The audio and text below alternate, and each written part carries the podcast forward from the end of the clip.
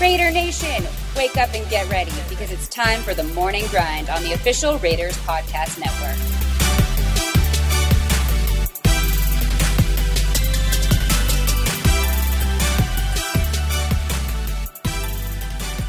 Good morning, Raider Nation. I'm Eddie Pascal, and today is November fourth, twenty twenty. Welcome to The Morning Grind. As this episode of the podcast hits your ears, the Las Vegas Raiders have officially put last week's sixteen to six win over the Cleveland Browns behind them.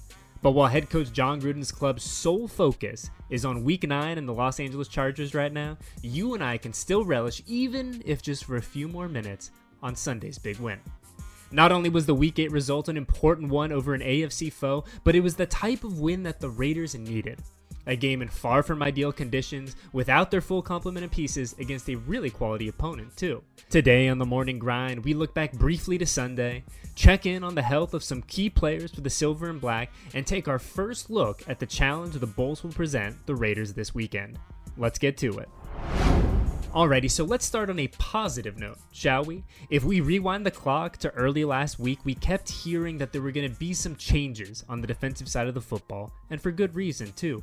The Silver and Black's Week eight loss to the Tampa Bay Buccaneers, where the defense allowed forty-five points, left a sour taste in the mouth of Paul Gunther's group, and it was no secret that the unit somehow, someway, had to be better going forward. Well, give credit where it's due because Gunther's defense looked like a group reborn on Sunday in Cleveland, and while they no doubt got some help from Mother Nature along the way, the fact remains it was far and away the Silver and Black's best defensive effort of twenty twenty. Baker Mayfield was limited to just one hundred twenty-two yards through the air on twelve of twenty-five attempts, and the Browns, who came into the game with a top three rushing attack, managed only one hundred one on the ground, en route to putting up just six points in a losing effort. And as I said earlier, it was the best effort the Raiders defense put on paper this year, and key to that was one of those changes that was alluded to leading up to the game, a very active Jonathan Abram. Abram did it all Sunday at First Energy Stadium. He came off the edge like a rocket, was his usual hard-hitting self in the open field, limited yards after catch throughout the entire afternoon, and made sure that when he did anything, the Cleveland Browns knew about it. Plain and simple, Sunday's game in Ohio resulted in the most active and disruptive version of Jonathan Abram we've seen in his short career, and his activity around the football didn't escape the watchful gaze of his head coach. We think he's going to be a great one. You know, he had a couple blitzes. One of his uh, blitzes resulted in a sack, but it was called back. I think he was offsides, but he has a playing style that I like. I think I compared him to the ex-Charger uh, Patriot great Rodney Harrison. He just has that physical um, game day presence that uh, we feel like we need back in this organization. And he still has a long way to go to become uh, a great safety, but I think you see the splash plays that he, he's capable of making, and he brings us some leadership and some energy that we, we really need in the back end. Now let's talk about the offensive line, particularly the situation at right tackle. So just a quick recap before we give the floor back to Coach Gruden. Entering Sunday's game in Cleveland, the plan was for Trent Brown to return to work, but as we all know, that ended up not being the case, as big number seventy-seven dealt with a health issue pregame that scratched him from the starting lineup. And while Gruden understandably didn't want to get into the specifics of Brown's issue, he did acknowledge that the Pro Bowl tackle was unable to return to Nevada with the team. Trent is still in Cleveland. Uh, very glad to report he's up and uh, seems to be doing well. We're waiting the results of uh, some of the extensive tests that they did Uh, today and yesterday, and uh, I don't have anything to report other than uh, he had an issue. I want to really thank our medical staff, what a job they did in an emergency situation, and um, we're just happy he's up and around, and once we get the official word as to what's wrong with Trent, we'll let you know.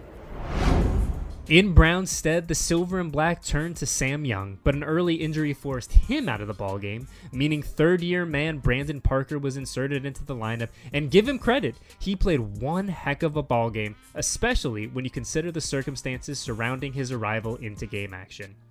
All told, Parker played forty-nine snaps at right tackle in a game where the Silver and Black dominated on the ground and ran for an unreal two hundred eight yards. Not bad for a guy who went to bed Saturday night thinking he would be inactive the following day. And while Parker will understandably get a ton of praise for his outing on Sunday, and let's be real, all that praise is certainly deserved, the Raiders' offensive line as a whole once again deserves kudos for rallying together, particularly considering the human element involved in Brown's absence. Well, I think the big thing is we were all sh shaken up pretty good. You know, you, you get shook up when you see one of your own go down and you don't know what's wrong with them. Um, but we were able to assure our players that he was in good hands and his signs were, were vital. He was doing good. And we said a prayer for, for Trent before the game. And uh, we went out and tried to win the game for him. But, um, you know, it's it's uh, it's uh, something that's on our mind, weighing heavily on us right now. We hope he's okay. But in the meantime, you got to credit Tom Cable and, and Brandon Parker, and Denzel Good played great at left guard, and Rodney Hudson had one of his best games, and that's saying something. And it's obvious that Gabe Jackson is back at full strength uh, after the injuries that he's had the last couple years. So really proud of the effort of our whole team in a real tough circumstance. Okay, so part of you has to feel like a little bad for the Chargers, right? I mean, maybe just a little bit, a tiny bit, maybe Bueller.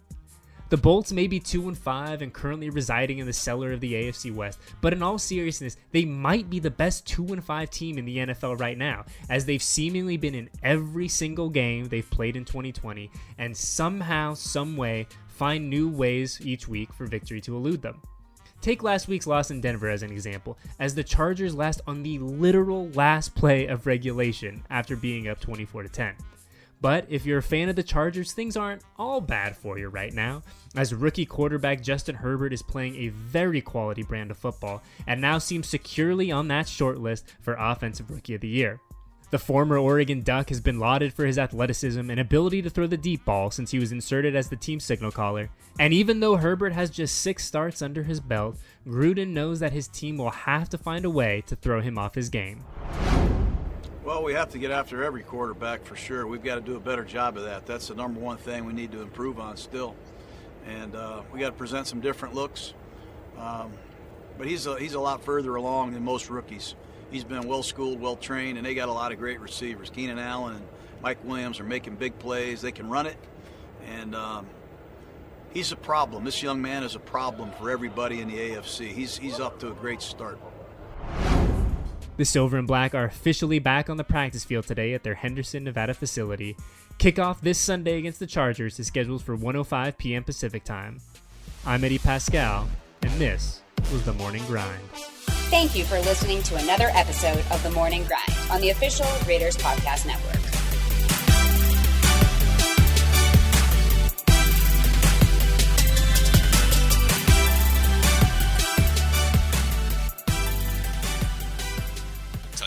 Las Vegas. Since starting Allegiant some twenty years ago, we've flown more than one hundred million people to be with those they love. We're pilots, flight attendants, and technicians, but we're also parents, spouses, and neighbors. And just like you, we're excited to reconnect with the people and places that matter most. That's why we're going the distance for health and safety, on the ground and in the air. Because the further we go now, the safer it'll be to go farther tomorrow. Allegiant, the official airline of the Las Vegas Raiders. Low fares, nonstop flights, only at Allegiant dot com.